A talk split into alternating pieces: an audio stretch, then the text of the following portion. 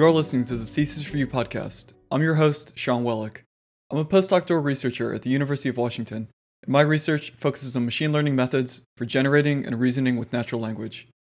On the Thesis Review, I'll interview researchers from around the field, centering the conversation around their PhD thesis. In addition to exploring the technical content, this will give insight into their history as a researcher, allow us to revisit older ideas, and provide a valuable perspective on how their research and the field itself has evolved since their PhD days. My guest today is Charles Sutton, who is a research scientist at Google Brain and an associate professor at the University of Edinburgh. His research focuses on deep learning for generating code and helping people write better programs. Charles' PhD thesis is titled Efficient Training Methods for Conditional Random Fields, which he completed in 2008 at UMass Amherst. We start with how Charles got started in the field and his work in the thesis on structured graphical models for text. We talk about the backstory of his research strategy based on the idea that sufficiently difficult applications motivate the development of new methodologies. We talk about parallels and contrasts between the NLP methods from 2008 and the large language models that we use today, including transformers and whether they have any limitations and the learning algorithms that we use to train them. From there, we talk about the path to working on machine learning for code and program synthesis, and two recent works that adopt two different philosophies Crossbeam, a bottom up synthesis method, which you can view as a soft version of a divide and conquer strategy for synthesis, and recent work on using large language models with hundreds of billions of parameters for end to end synthesis. The thesis review is available on SoundCloud, Apple Podcasts, Google Podcasts, and Spotify. If you're enjoying the show, please leave us a five star review on Apple Podcasts, and be sure to follow us on Twitter at Thesis Review.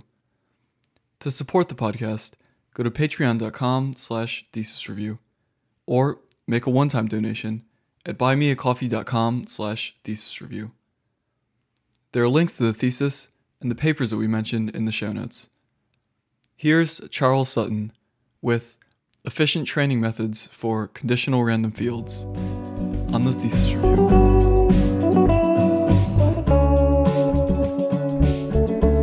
Before we go into your PhD work, I thought we'd just start by talking about your background. So, before you even decided to do a PhD, kind of what was your academic background and then what led up to uh, you becoming interested in research and then in doing a PhD? Yeah, yeah. Well, uh, thanks for having me. I'm really looking forward to this discussion.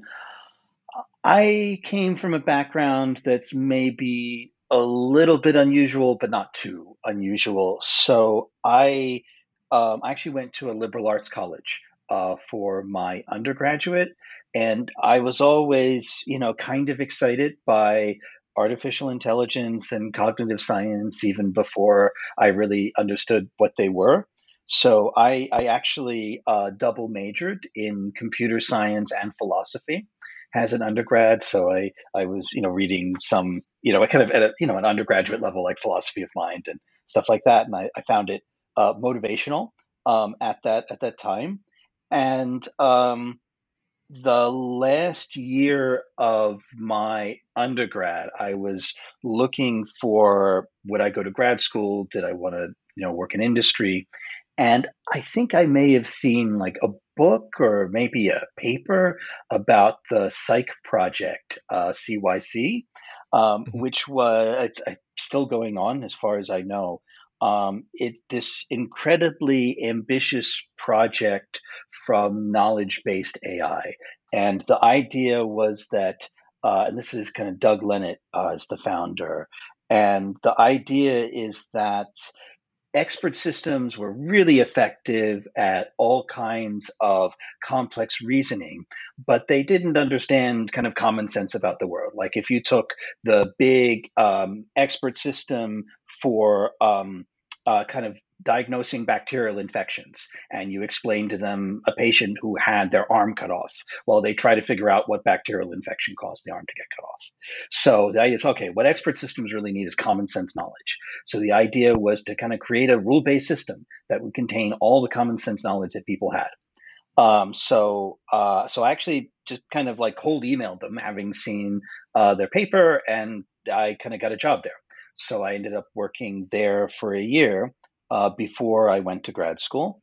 Mm-hmm. And when I was thinking about, you know, uh, and what I was doing there, it's kind of uh, really um, um, what I was doing at Cycorp was interesting technology, but I wouldn't really call it research. I was working more as kind of a software engineer on applications of the system. And when I was thinking about whether I wanted to go into research, basically what I told myself is, well, if I worked solely as a software engineer, then I would be working on problems where I kind of already knew they were feasible at the start. And um, I wanted to work on problems where I didn't know from the beginning uh, whether they were feasible or not. And I figured, okay, well, that sounds like research. So maybe I should do a PhD. I think that's what I that was my thinking when I was you know 19 or 20. It's a little bit of an oversimplification now because there's lots of interesting things to do um, mm-hmm. as a as a software engineer, but I think there's there's some truth to that. And so that's how I ended up doing a PhD. And in my PhD, um, I had a little bit of a, a little bit of a colorful experience. Um, I actually switched supervisors uh, after the third year of my PhD in the first part of my PhD, I was working on, you know, maybe simpler approaches to machine learning, and I, I was working on ambitious problems, but there's kind of nothing that kind of stands out to me in retrospect uh, from the first part of my PhD. So everything in my thesis is from the second half. Um, oh, and I think I think what happened was that you know I was trying to work in a way that really didn't suit me and so it wasn't i just wasn't having the success that i was hoping for. And um, there was uh, kind of an opportunity dropped in my lap um, halfway through my phd which which forced me to make a decision. And that's my advisor at the time i moved to a different university. And so this kind of led me to think do i want to keep working on this or do I want to kind of switch gears a little bit? And so I decided to switch gears and I started working with Andrew McCallum. And that's when um, I started to have a lot more success uh, in, in research. And that's when I learned that, oh, I found a style that worked better for me, which is, and the way I describe that is to, I like to think about cutting edge problems that push the boundaries of what we're able to do with fundamental techniques. And by kind of taking the application seriously, that motivates new general methods for machine learning that I wouldn't have been able to think of otherwise. So I'm trying to work mm. bottom up from applications to methodology. And you know, it took me a while to find that that's a method of working that suited me.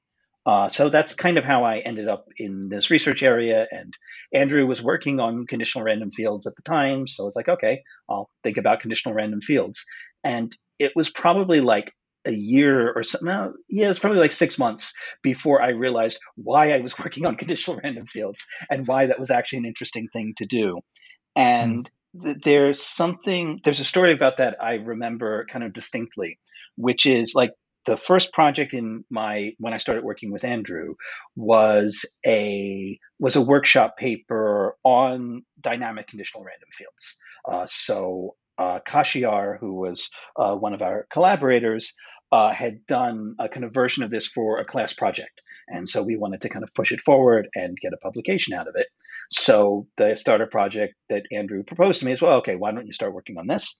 And mm-hmm. so I, you know, we had a uh, presentation at a NeurIPS workshop, uh, which was about um, different inference methods for dynamic CRFs. And uh, I compared, you know, two different kinds of loopy belief propagation. And you know, I just did it because Andrew asked me to. I didn't really understand why it was interesting to compare those two types of loopy BP. And and then so I give the talk, and then people like Kevin Murphy and Nando De Freitas are coming to me afterwards and asking me questions. And I'm like, why did they care about this little experiment that I've run? It doesn't make any sense. So I thought about it and like, okay, why do they care? Because I, I, don't understand why I should care. Um, mm.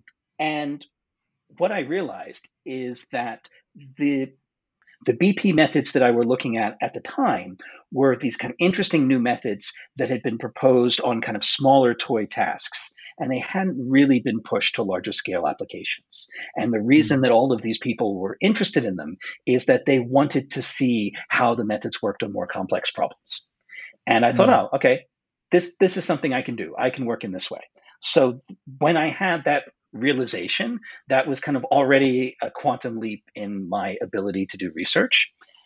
And that that was maybe the first time I noticed something which I from the other side noticed uh, in PhD students and young researchers, which is young researchers make quantum leaps in their ability to do great research at unpredictable times. So you never mm, know what experience or insight is suddenly going to push somebody to the next level of how to do research. And yeah. so that's why, you know, when I'm interacting with a student or a young researcher, I would never tell them, oh, I think your career is going to look like this, or I think you'll be successful at a top tier lab or not. I can tell someone where they stand now if they were going to go in the market today, but I would mm-hmm. never tell somebody six months from now or a year from now where I think they stand because I just think it's too unpredictable. I see, yeah. So it's unpredictable both from the student's perspective, but then even from the advisor's perspective, like it's hard to say exactly what to tell them to do to have the quantum leap. Yeah, yeah, that, that's right. I can I can assess strengths and weaknesses, and you know try to kind of nudge people in a way that will kind of help them to be more successful. But the exact insight that's necessary, I think it's often unpredictable. Uh-huh. I have definitely seen examples from the other side of students who were struggling even more than I was. And something just happened in their final year. And then they went on to like an amazing research career. And when that happens, I find it like amazing and inspirational, but I don't know how to purposefully make it happen. Yeah, that's really interesting. So there's a lot of interesting things you said there. So one is I did notice on your website that you actually say that your current research strategy is based on this idea of having sufficiently difficult applications that motivate the development. So that's interesting to hear that like it started with this uh, working on this uh, belief propagation thing, like yeah. noticing that other people saw it as important. After that, did you kind of pick a concrete, like difficult application to keep in mind, or did that not come until later? Yeah, that's a good that's a good question. I guess there was a set of applications that um, um, that Andrew was interested in. Like there were a lot of people in the lab working on different types of kind of sequence labeling and information extraction tasks, and they seemed complex enough to be able to motivate the types of methods that we were excited about. Uh, I mean, some other, I mean, there are other examples that were going on in Andrew's lab at the time, like uh, co-reference revolu- resolution and topic modeling, which kind of had mm. the same character. Uh, for the types of methods that I seem to be inspired by, there was basically kind of a suite of benchmark tasks that I used over and over again uh, in my PhD. And that I don't know if that's a pattern or any pattern. It certainly helped me to be productive in terms of publications because once I had a new idea for a method, I said, okay, does it work on this suite of tasks that I've been interested in? And then that would tell me, you know, whether I could write a paper on this or not. Yeah, that makes sense. What about uh, before we go into the content of your thesis? Yeah. About working at um, Cyc, like, did this mm-hmm. idea of common sense and these like expert systems and trying to write all of the common sense down in some form. Did that kind of stick with you as one of these difficult mm. problems, or did you kind of move on from that? That's a really good question. I would say, in a way, I moved on from that. Mm-hmm. I, I don't think that we've I haven't been like directly trying to codify common sense knowledge in the work that I've done since then. There's like one or two exceptions. Um, but not at the scale that we were trying to do in Cyc. Mhm. I think you know some of the work that I've done on program synthesis and neurosymbolic learning is probably the closest thread that I could draw. It's clear that there are some advantages that symbolic reasoning has that we would like whatever our next AI system is, whether it's neural, symbolic, neurosymbolic, something else. We would like the system to have these advantages. So that's one reason that I and other people have been interested in this kind of neurosymbolic stuff. But there's risks to it as well um, that we can get into.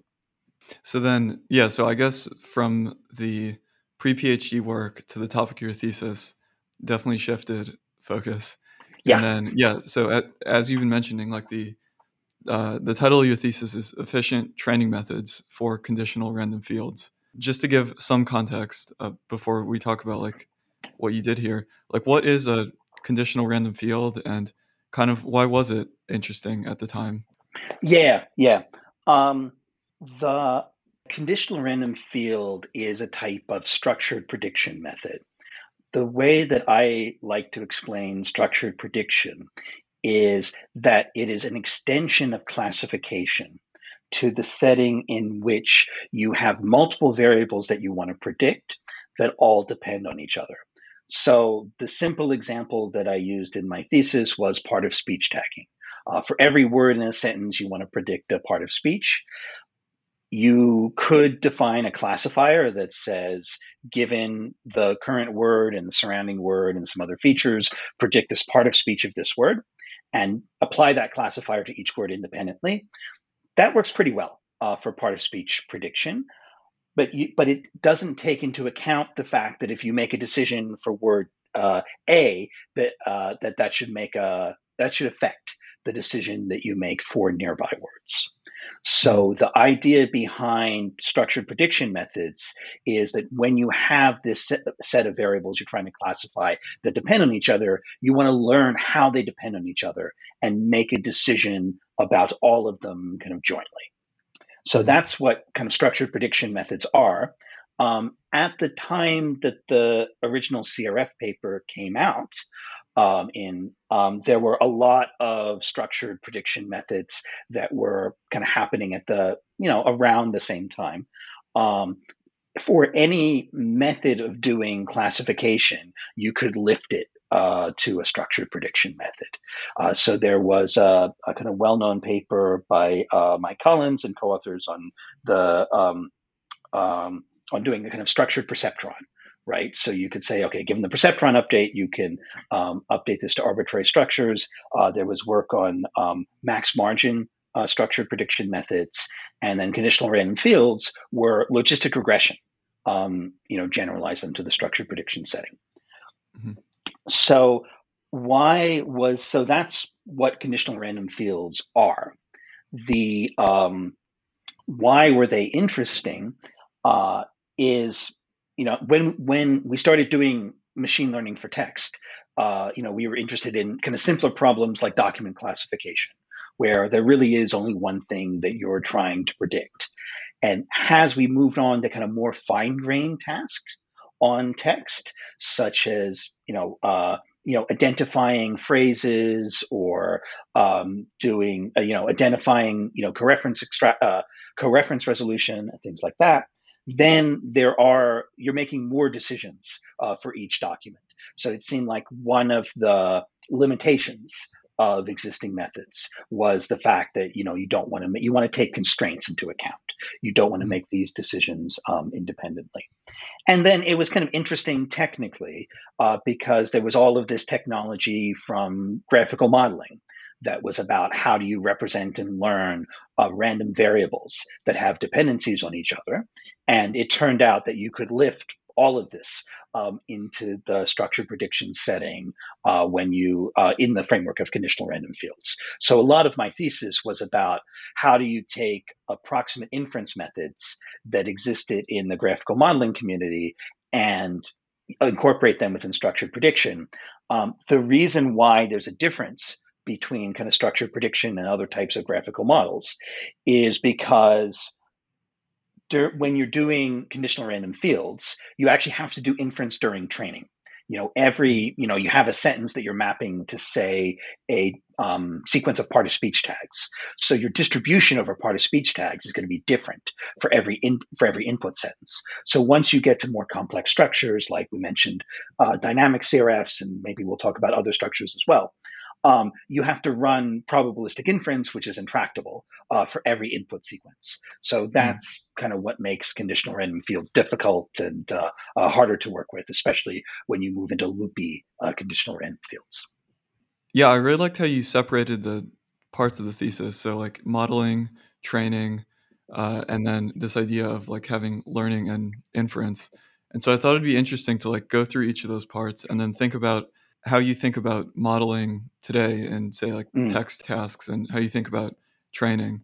So like on the modeling side, uh, you mentioned these dynamic CRFs, or another thing you developed in the thesis is the skip chain CRF. Mm-hmm.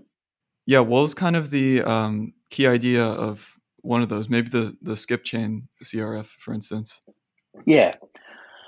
So the idea of the skip chain CRF was to uh, model longer distance constraints among the labels that you're trying to predict. So I gave the example of part of speech tagging before.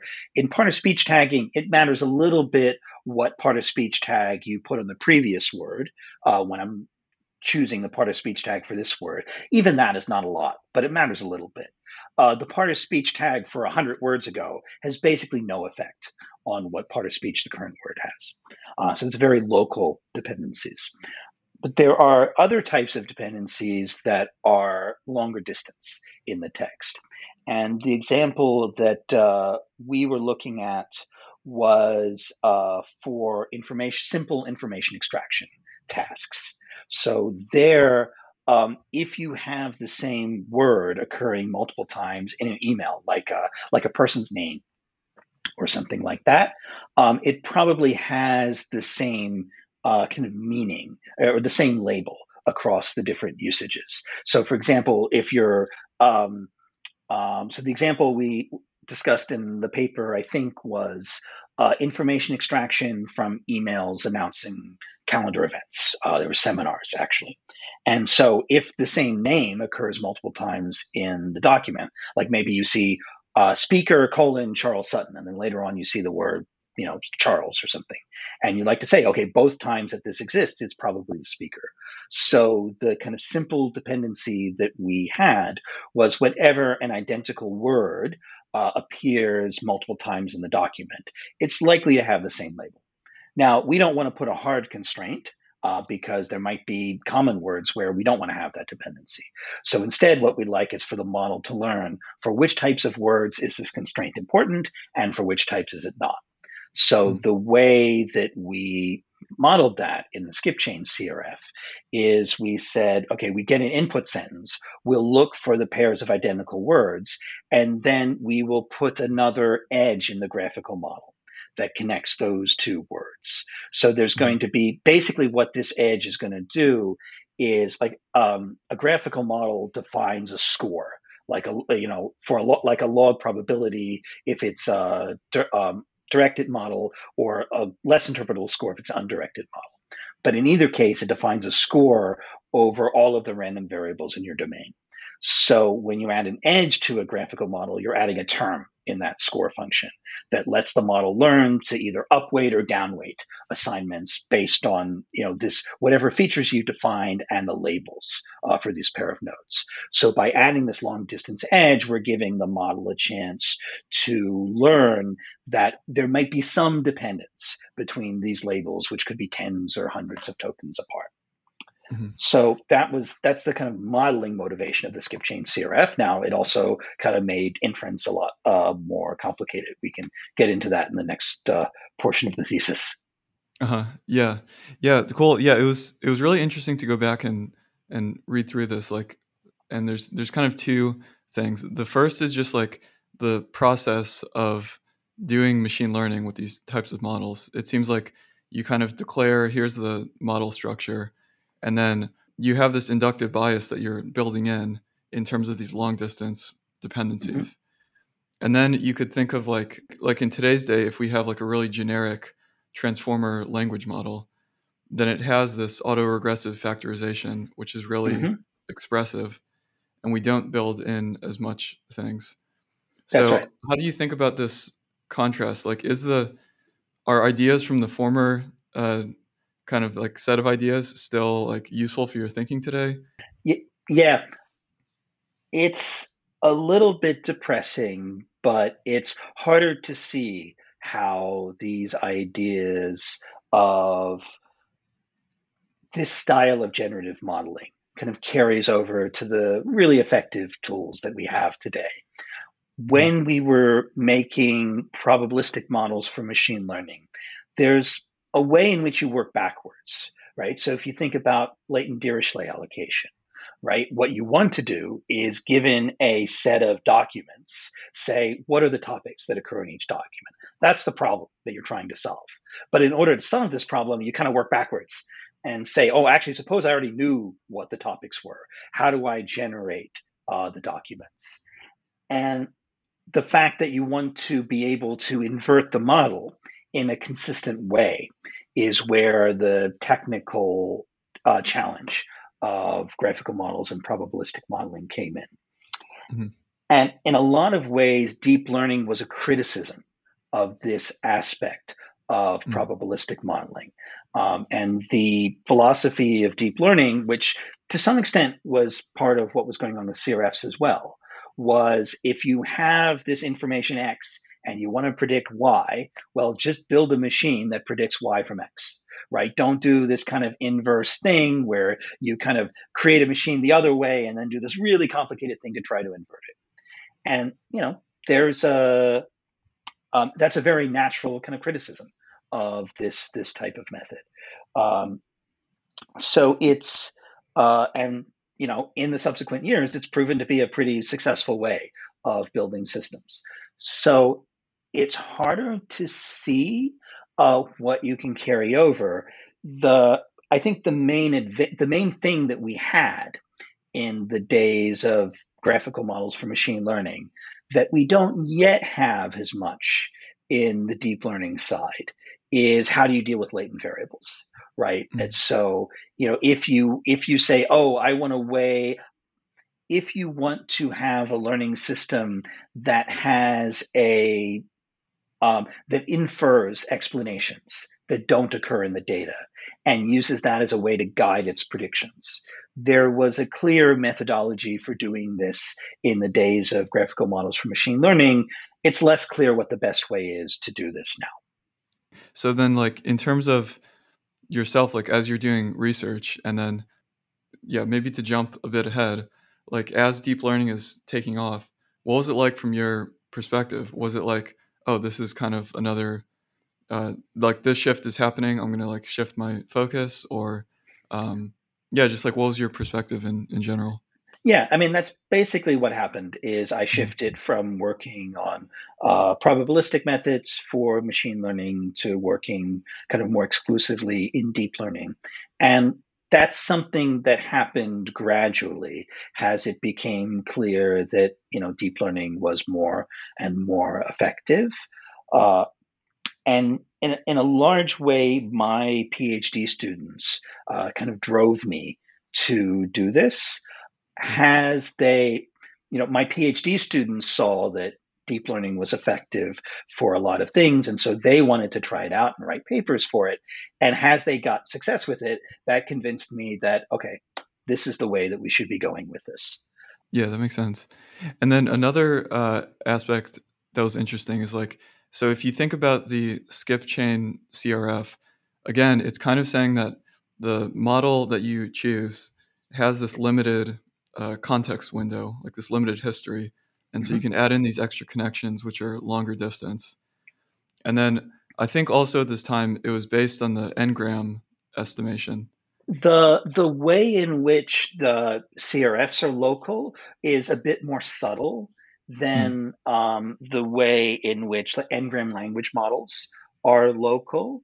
Um, the the in uh, in the linear chain and other CRFs we were doing at the time, the features for every you know word or pair of words. Yeah, they were typically local things around um, those words. By creating this kind of linear chain that connected all of the words in the sentence, at least in principle, this could allow long distance effects from one set of feature to the other. Because, mm-hmm. at least in principle, the model could say, oh, this word starts a phrase. And then, so 100 words later, that's going to change whether I predict that this other word is a phrase. And that could be propagated when you do the forward, backward, or Viterbi algorithms in the mm-hmm. linear chain CRF. So there's more potential for um, this non-local operation than there was in an n-gram language model. But um, you know, in practice, the influence of uh, in practice for the applications we were looking at, the influence of a prediction did kind of tend to decay over time because every step you take in the graphical model is an opportunity for the influence of some local information to decay. So mm-hmm. there's still there still is locality in the predictions they're making, but the type of locality is more subtle. Yeah, yeah, that makes sense. The interesting like thought experiment that I was going through is like you could look at the model and see that there's this locality uh, limitation, and then in at least in an n-gram based language model, there's a clear limitation in like the number of samples you need. And then mm-hmm. thinking about today, I was thinking, you know, one argument is now we have these very expressive, uh, you know, transformer based models, and maybe it's just a matter of figuring out how to support the longer context window, and then that's it. We've solved everything. But then mm-hmm. I was mm-hmm. thinking about another argument, which is like maybe it's kind of some analogy to where we were before that we haven't figured out the context window, so there's limited, there's some locality, and potentially like we do have the scaling laws, but maybe they have diminishing returns. Uh, mm-hmm. But yeah, I just wanted to get your, like, if you think about today's models, uh, yeah, you see any, uh, yeah. I, I think we're in a case where the limitations might be different because we're in a different point in the design space. The um, some of the n-gram models were very large in terms of the number of parameters there were machine translation models uh, that were used in production, which were, I don't know the size of them, but it might have been uh, kind of very large n-grams. So the parameter counts of these models, you know, they compare to some of the biggest models that we have today. But there were still strong inductive biases in the design of the models that come from the n-gram assumption. Mm-hmm.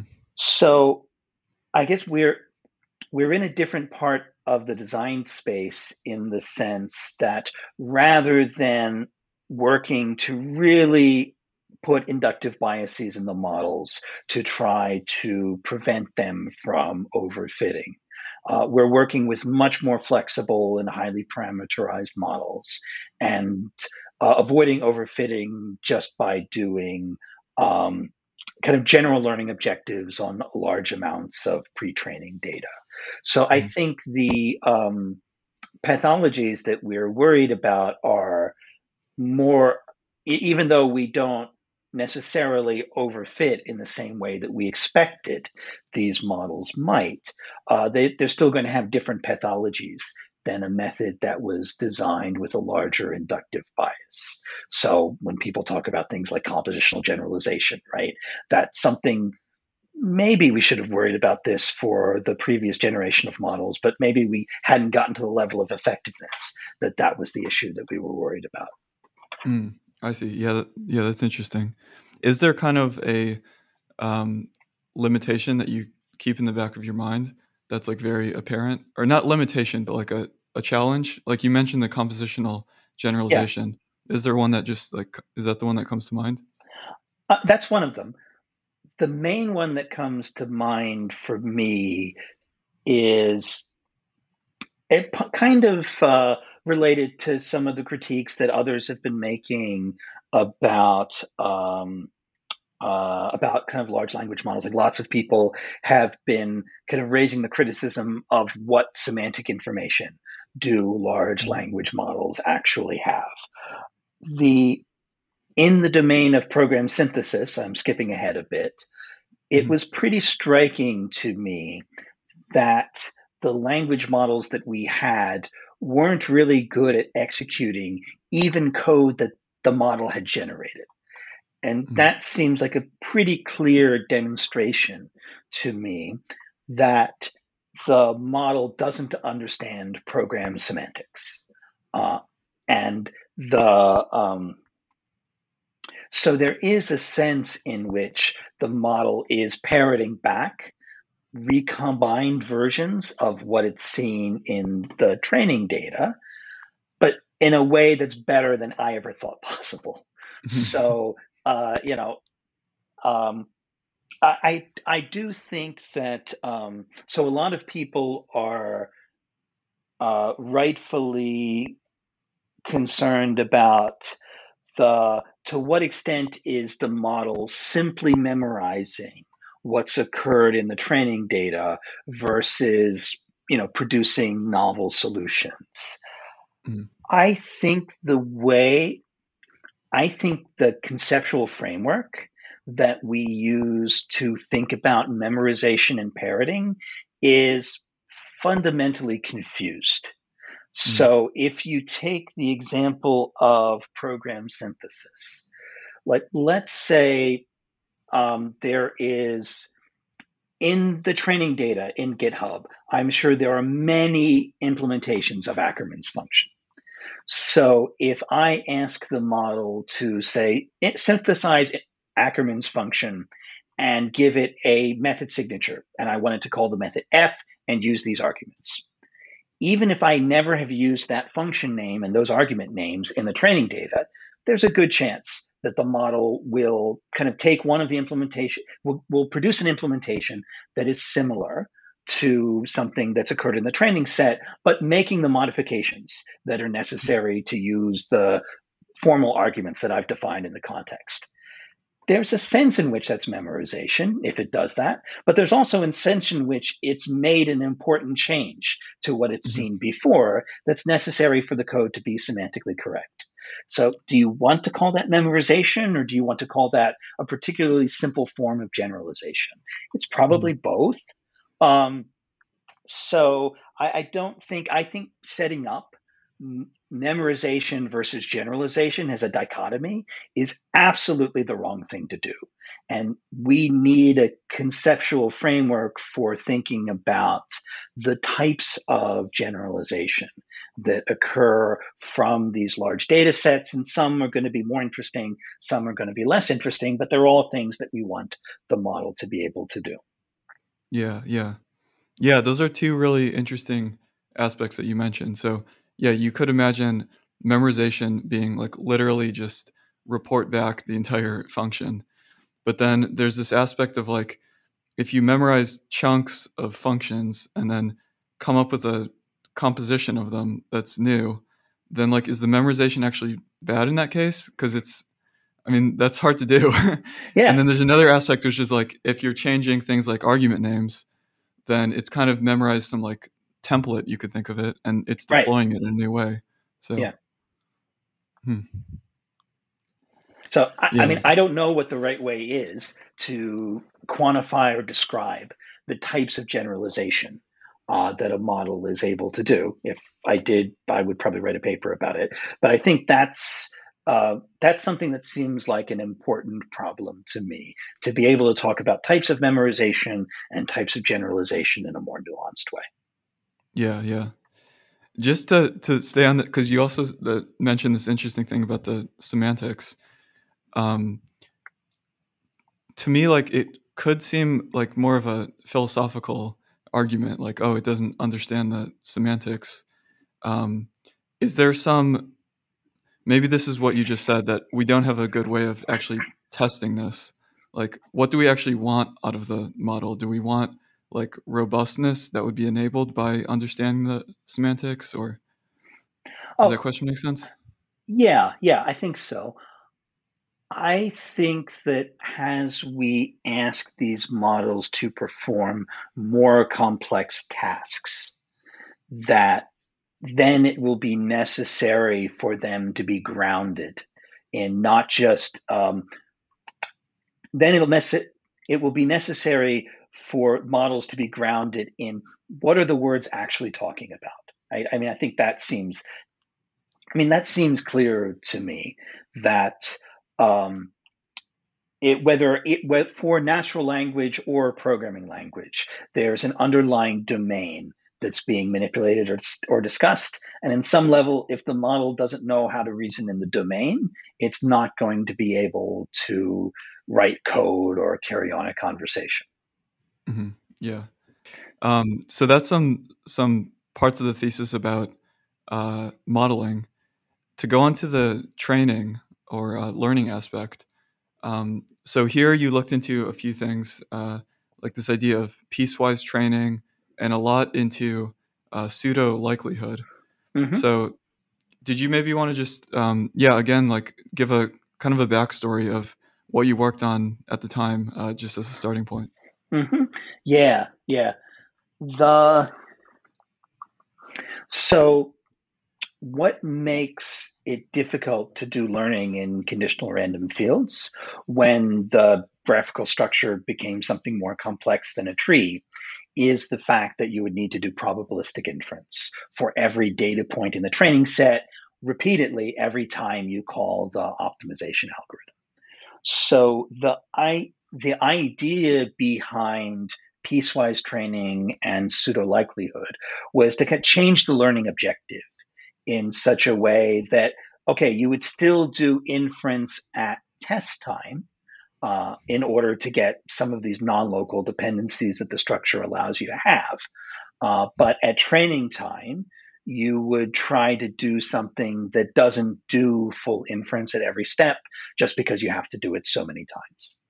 Mm-hmm. Um, the idea and piecewise training and pseudo likelihood were different ways of defining a local objective that would hopefully lead to a solution that would still do something sensible for global inference uh, when you did that at test time.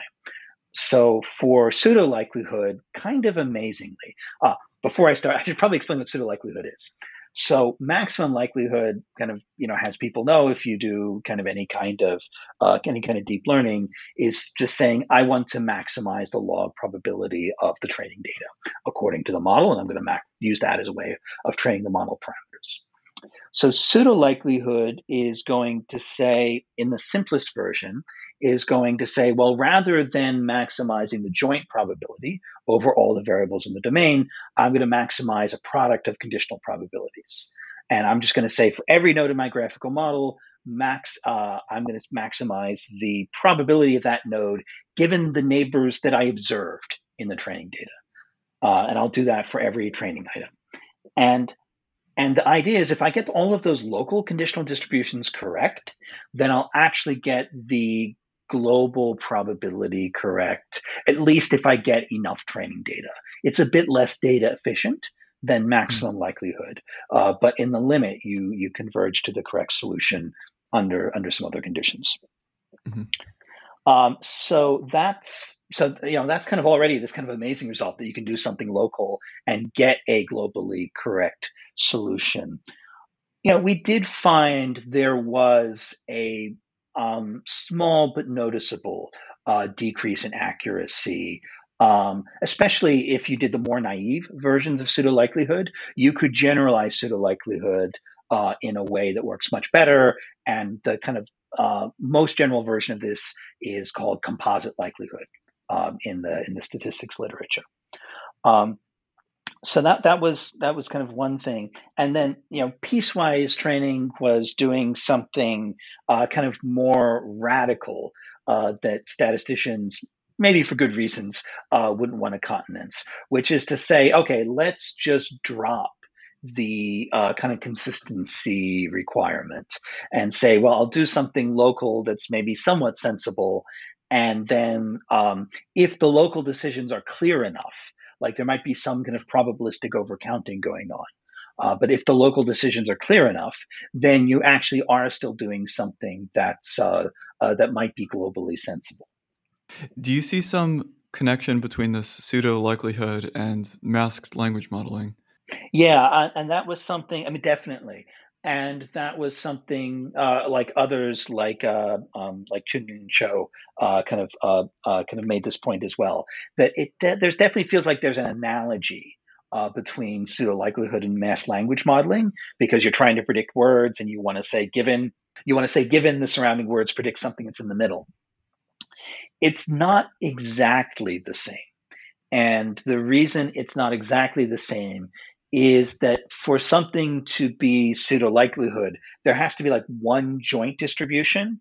And then all of these little masks have to be the conditional distribution according to that joint distribution. Whereas mm-hmm. in masked language modeling, it's more like I have this neural network that defines a family of conditional distributions, depending on where I put the mask.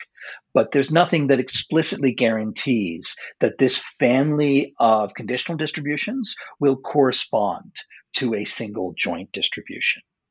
Mm-hmm. Right? Because yeah. in general, you could define a family of conditional distributions that are inconsistent uh, in the sense that there's no global distribution uh, that dominates them. That's that generates all of them. Yeah, that makes sense. So after thinking about like all these different learning algorithms though and like pseudo likelihood, do you have some uh, kind of like uh, conception of like why masked language modeling works so well and like mm-hmm. whether it's similar to just doing normal language modeling? I'm kind of putting you on the spot with this one. yeah. That's a good question. Is it similar to doing normal language modeling? If you had the same consistency result for mm. masked language modeling as you had for pseudo likelihood, then yeah, you could do masked language modeling as a way of doing normal language modeling, right? It would it would be fine. Um, so, so I, I, guess yeah. So maybe that's that's yeah. the best way of explaining the difference. Um, probably my intuition for why masked language modeling is a good thing to do is the same as why pseudo likelihood makes sense. And mm-hmm. it's certainly by kind of decoupling, in some sense, masked language modeling is decoupling the local conditional distributions because you're no longer explicitly having this constraint that there's a single joint distribution.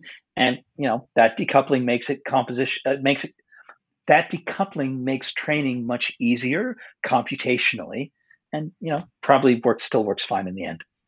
Mm-hmm. yeah that makes sense. And then like after working on uh, again like training and learning algorithms during your phd um, do you think about uh, you know working on the ways that we train models today? Or is it kind of like taken as a given that we're going to use you know something like maximum likelihood and that's maybe not what you're interested in right now? Okay yeah that's good. Okay so your question is um, in my if I restate your question, I proposed alternatives to maximum likelihood in my PhD. Or is mm-hmm. there any value to considering alternatives to maximum likelihood today? Yeah. Yeah. I don't know. Mm-hmm. The it's possible. I mean, there are some alternatives to maximum likelihood that are in wide use. Uh, so that like masked uh, language modeling and also uh, uh also contrastive uh, objectives. Um, right, right. Probably the two biggest ones. I guess like the the kind of second step of uh, fine tuning based on reinforcement learning. I guess yeah. is a bit different too. That's right. If you do kind of any RL based fine tuning, that's uh, that's a different type of thing, or any type of auxiliary loss. Mm-hmm. Yeah. But I guess like maybe back then it was it required or yeah, I guess it's hard to say. I was going to say yeah. like it required thinking a lot more about the learning whereas now we have like more off the shelf things, but that might not be completely true. I think part of the difference is we co-design the architecture and the training method in a different way, in a mm-hmm. way that kind of makes inference easier right? You'd be less likely to propose an architecture if you couldn't um, kind of if it didn't directly give you the conditional distributions that you care about. Mm-hmm. Yeah, there's a lot. There, there's a lot of like great work you did in your thesis, and so we could keep like connecting it with things you did back then. But maybe like in the interest of um, time, I want to start talking about this area that you've kind of worked on after your thesis around code and program synthesis. Mm-hmm. And so, how did that, you know, like in your in your thesis, I don't think there's anything about code and program synthesis. No. So like, what was kind of the story of of picking that up uh, and getting interested in that? Yeah, um, there wasn't too big of a story involved in how I got interested in code. It was just one day I was a professor at Edinburgh and I was thinking and I thought, oh, all of this data that we have on SourceForge, like nobody's doing machine learning on this and treating it as text and doing mm-hmm. the types of things we know how to do with language modeling. What could you do if you had a language model on this amount of code? So we just kind of downloaded it and tried it. What really jump started that work I was when at first so at first this work on code was just motivated by here's a data set where I think that methods I know should do something cool. Mm-hmm. And I didn't know what was the right way to um, to find a research community that would be kind of interested in the things that we made. Uh, at first, when we started doing this type of work, you know, if we would submit it to a machine learning conference or to a natural language conference, uh, we would get pushback because the machine learning conferences would say, okay, this is a nice data set, but you're not doing any machine le- new machine learning methods. Uh, we don't care. And the natural language conferences would say, this isn't natural language. It's out of scope for us. Um, mm-hmm. So it took a while to find like what's the right um, kind of research communities to be engaging with.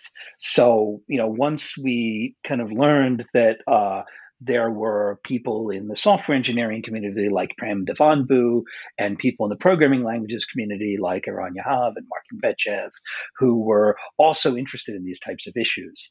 That made it much easier to do this kind of work uh, because the first rule of doing great interdisciplinary work and moving into a new research area is to find great collaborators.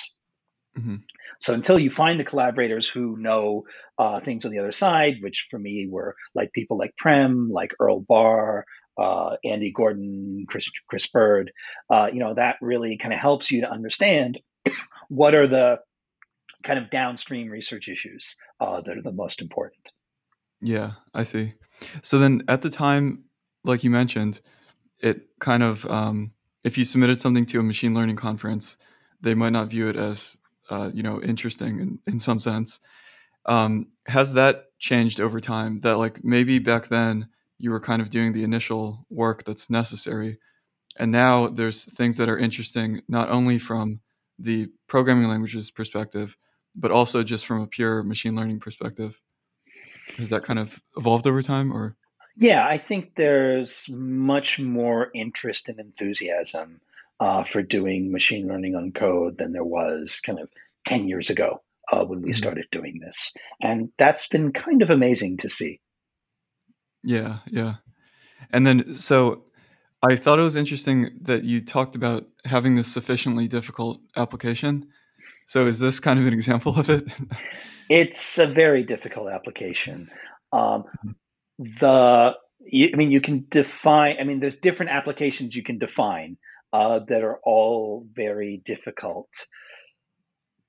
Basically, all of the activities that we do when we write code are very difficult problems in machine learning and natural language processing.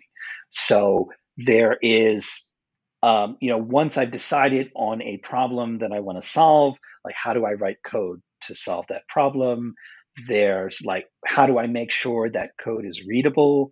How do I discuss it with other developers? How do I write documentation that will help people read it later? How do you read and debug code? Uh, you know, all of these are kind of fruitful and difficult uh, applications for machine learning, natural language processing, software engineering, programming languages. Mm-hmm. Yeah. How much do you find it helps to kind of be uh, like focused on this area versus, say, like doing natural language processing research and using code as an application? Like, is it the kind of like interfacing with the domain experts and you find interesting problems or because increasingly especially with like large language models you could just apply them to different domains. So like what is the value of focusing on a particular domain? I guess would be my question. That's a really good question. I believe that if you are going to work in a particular application, you need to take that application seriously. If you just view it as a data set that you are evaluating your methods on, you are not going to see the fundamental insight that's necessary to tell you what machine learning problems you should be working on. And you mm-hmm. also aren't going to have enough insight to know what are the problems in the application that would move the needle in how people do work in that area. So I think if you don't take the application seriously enough to be able to speak the language of people who actually work in that area, then in the long term, you will find yourself fundamentally just working on the wrong problems. Yeah. Yeah, that makes sense. So yeah, maybe we'll talk about a couple things that you've worked on recently in, in this area. So great. Like two two papers that I saw were this crossbeam paper and language mo- models for program synthesis. Yeah.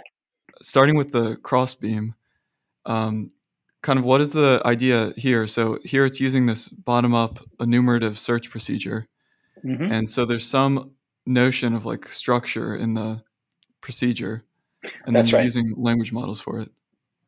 Yeah. So um, I really like the advice from Richard Hamming in this amazing lecture about uh, you and your research, which is advice to young researchers. There are lots of things in there that I take away and try to use every day. One of them is always to ask what are the most important problems uh, in your research area? and kind of use your answer to that to drive your research agenda. Mm. If I think about program synthesis, I think one of the most important problems there is that the space of programs you could generate is very large. So any program synthesis method is doing search over this combinatorially large space of possible programs. And so I was really motivated by work that's happened in natural language processing on kind of learning to search. Uh, so, you know, things like like SEARN, the Hal Daumé, and others, and you know, other other things like that. And the idea of rather than training a method to say you know, given a partial program, what's the perfect thing I could do next if I've written the program well so far as kind of behavior cloning, teacher forcing uh, type of thing, to have a model that is uh, trained based on the situations that it will encounter uh, during a search procedure through possible programs, because that way a model can learn to correct its own mistakes uh, as mm. it gets farther through the search procedure. So that was um, kind of one of the things that uh, excited us about uh, working in this, uh, working on Crossbeam. And we were also kind of, uh, I mean, this didn't really come out in the paper, and maybe it's, um, um, maybe it causes some controversy uh, to say this, uh, but you know, we were also like, at least in the early discussions that like Kevin Ellis and I were having, we were kind of motivated by the way in which genetic programming is similar to bottom up search that you are kind of building up small programs uh, you know maybe you're executing them and using uh, the fitness function that you get from that to kind of prioritize uh, what you're going to do next in the search procedure. And you know we thought you didn't necessarily need to buy into the crossover op- so that's actually why we had the name crossbeam is mm. that it was something like learn beam search and there was some kind of cro- we actually ended up not using crossover at all um, but that was kind of where the name came from so the idea of actually learning what your fitness function is going to be uh, over small programs as you're combining them into larger programs mm-hmm. one of the reasons we were interested in bottom up search over programs is uh, there's two reasons. One is that it's intuitively nice because if you imagine writing a program yourself, you know, maybe you write kind of one small piece of the function and then you write another small piece and then you kind of combine them together. And that seemed like a more natural way of writing code than generating left to right from the first token in the file to the last token in the file. And the second thing that's appealing about that is if you guide the bottom up search in a certain way, like if it's always starting from the inputs of the function, then at every step you can actually execute uh, the program that you've um, generated so far. And that actually gives the model a lot of information about whether it's on the right track uh, during search. So mm-hmm. the idea behind Crossbeam was to train an on policy network that would say within bottom up search, be able to use the results of executing partial programs to decide where the search should go next. And mm. in principle, we could have done you know an RL approach for this type of thing. That would be an interesting thing to consider. Um, you know, it wasn't it wasn't necessary to do that at least to get some good results because uh, we found you know we could just kind of uh, kind of run the policy, get the search states that occur during the policy.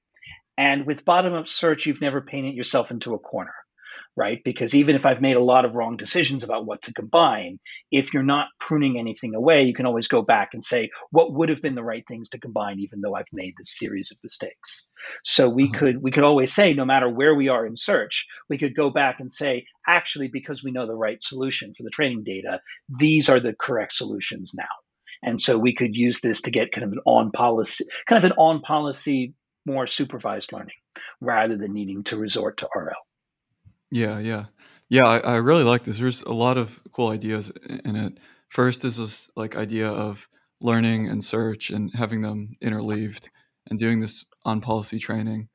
Um, another is, uh, and maybe it's kind of an excuse to like bring in this uh, this like concept that everyone's talking about in terms of like symbolic and neurosymbolic. Mm-hmm. Yeah, uh, something about it is symbolic in the sense that you're like combining these sub pieces. Mm-hmm. Um, but I want to get your like larger opinion on that. Is like neurosymbolic a useful term that you think about, and mm-hmm. like what parts of the problem do you think it is relevant for? Or yeah, that's great. Um, I think the the jury is out on how useful neurosymbolic is going to be as a organizing principle for developing methods. Uh, I've done work that I would definitely categorize as neurosymbolic. Um, certainly, you know, Crossbeam you could view in this way, or um, we had a paper a couple years ago with one of my students, uh, Lazar Valkov and Swarat Chaudhuri and others, about um, um, using program synthesis to learn how to reuse uh, different pre-trained networks in a, in a, neural library, and that something I definitely think about as neurosymbolic. Mm. The um, I, I, guess neurosymbolic methods are appealing uh, because it does seem like you know neural networks and search and logic techniques have complementary strengths. Like neural networks are kind of pattern recognizers par excellence, uh, and they're very good at dealing with uh, uh perceptual data. Um, whereas, you know, if symbolic search, I don't know how to deal with perceptual data at all. Um, but it's kind of really good at compositional generalization. It's really good at few shot type things, like you make one change uh, to a rule based to the rules in a rule based system, and suddenly you can make completely different inferences. So uh, you can kind of adapt to new information very quickly. So these seem like complementary strengths. So that's kind of a motivation to try to bring them together but there's a risk to it too, right? And the risk is that um, formal logic has a 2,000 year history of overpromising and underdelivering. So if you think back to uh, the origins of logic in kind of Aristotle and other Greek philosophers, um, it, they were thinking about logic as a normative theory of human thought, and in that, you know, logic has been a complete failure. So it's almost perplexing that we would then think that logic would be an accurate descriptive theory of human thought. And so far, it hasn't been. So hmm. it really wasn't until the 20th century when we found that logic is actually a fantastic way to describe computation.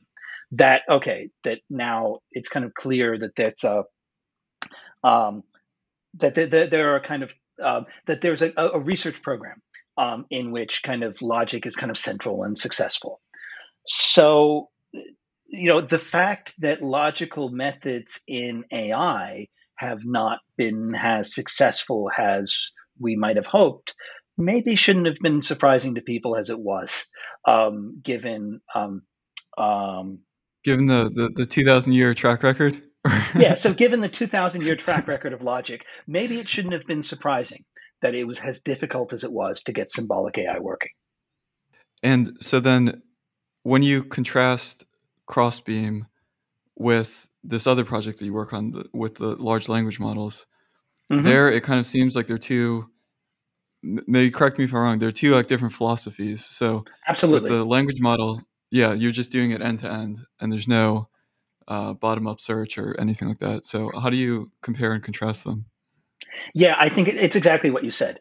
That um, for uh, for Crossbeam, there's a you know sophisticated search method where you're doing bottom up search, you're uh, executing programs, you're pruning by observational equivalence, like following previous work in the programming languages literature. And whereas for uh, for the large language models work, there's a type of search, but it's just temperature sampling, right? Mm-hmm. So it's kind of you know very just kind of Monte Carlo and not using kind of the structure of that we know of programs to try to make search better. And yeah, I think the the jury's out about which philosophy is the right way to go. Mm-hmm. Yeah, yeah. What were some? I, I really like this paper, and it, it Thank you there was like a lot of exploration in it too. Like towards the end, you had this like interactive. Uh, it was kind of like having an interactive dialogue with the system mm-hmm. and like correcting its mistakes and things like that. So, what kind of just to narrow it down to something like what kind of surprised you the most from this study? Was it like how well things worked? Was it actually like the error types that were happening? Is there mm-hmm. something mm-hmm. specific? Yeah. Yeah. That is great. There were three things uh, I think that surprised me about the study. Um, the first is that you know, um, you know, unlike Codex or Copilot, um, I, uh, maybe there's maybe there's four things. I'll be like uh, among the things that surprised me. So one is one thing that surprised me is that we were able to get good performance, even though our fine tuning set was very, very small. So in that mm work, we were not training a full fledged language model uh, on GitHub code, um, unlike the kind of work that OpenAI was doing uh, on Codex, which is also fantastic. So you know we had this kind of very small fine tuning set, but even so, uh, we were able to get kind of good performance on predicting these simple programs. And the reason we are able to do that is maybe the second thing that uh, surprised me, uh, which is that the LaMDA model that we use contains in its pre-training set a set of web documents that describe code. So like Q&A sites and things like that. And that turned out to be kind of relatively powerful for um, uh, for being able to do these uh, these types of simple programs that this is tasks. Now you can do mm-hmm. even better if you fine tune on a lot of GitHub. But the fact that this contained information was kind of the second thing that uh, I found surprising about this. The third thing was um, the results that we've talked about with program executions. The fact that from the small data set, we could do a good job of synthesis, but not a good job of execution right? Mm-hmm. That was something that I thought was really interesting and, and motivating for future work. And then the fourth thing, like you described, is the is the dialogue results. And I view those both as a kind of fascinating thing and uh, and a limitation to address in future work. Uh, I thought it was it was kind of really amazing that you could, um, you know, uh, just have these kind of short sentences that would cause the model to revise its prediction. There's no reason to think uh, that it would do that a priori. At the same time, the most effective changes that we had were where you say fairly literal things about the code, right? Mm-hmm. So it doesn't you don't necessarily have to say the exact line of code, but it would be something like, oh, you should import the regular expression package and that would be enough to tell the model, you know, without using the actual RE token in Python, that would be enough to get it the right thing. But it's still kind of a low level change rather than some kind of higher level comment that a person would make about the code. So it's both kind of really interesting and an opportunity for future work. And I am going to plug um, some of my collaborators working on this, like you know Max Nye for driving the execution work and Jacob Austin for really driving the dialogue stuff. It was kind of really, really great to see both of those things in the paper. Uh huh. Cool. So then, like moving forward, do you think that it's a matter of like now that we have these initial results with like applying the large language model. Now it's like identified new problems and it's a matter of like setting up the new tasks or yeah, like what do you see for the for yeah, the future? I, I think absolutely that um, the kind of the, the initial work that we did on large language models and people's experience in using Copilot has absolutely kind of gives us more insight into the limitations of these models.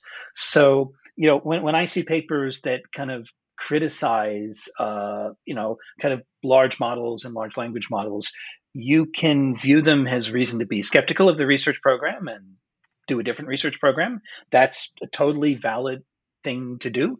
Um, I kind of view them as being kind of amazing to read because they give me ideas for making better large language models, and we just have to see, uh, you know, which which response is is right. They're both they're both reasonable. Yeah, yeah, that makes sense. Cool. So, um, yeah, and then so now you're at uh, Google, and then also affiliated with uh, University of Edinburgh. Yeah, that's right. So you're kind of working on this direction is your main uh, research area, or that's right. That's right.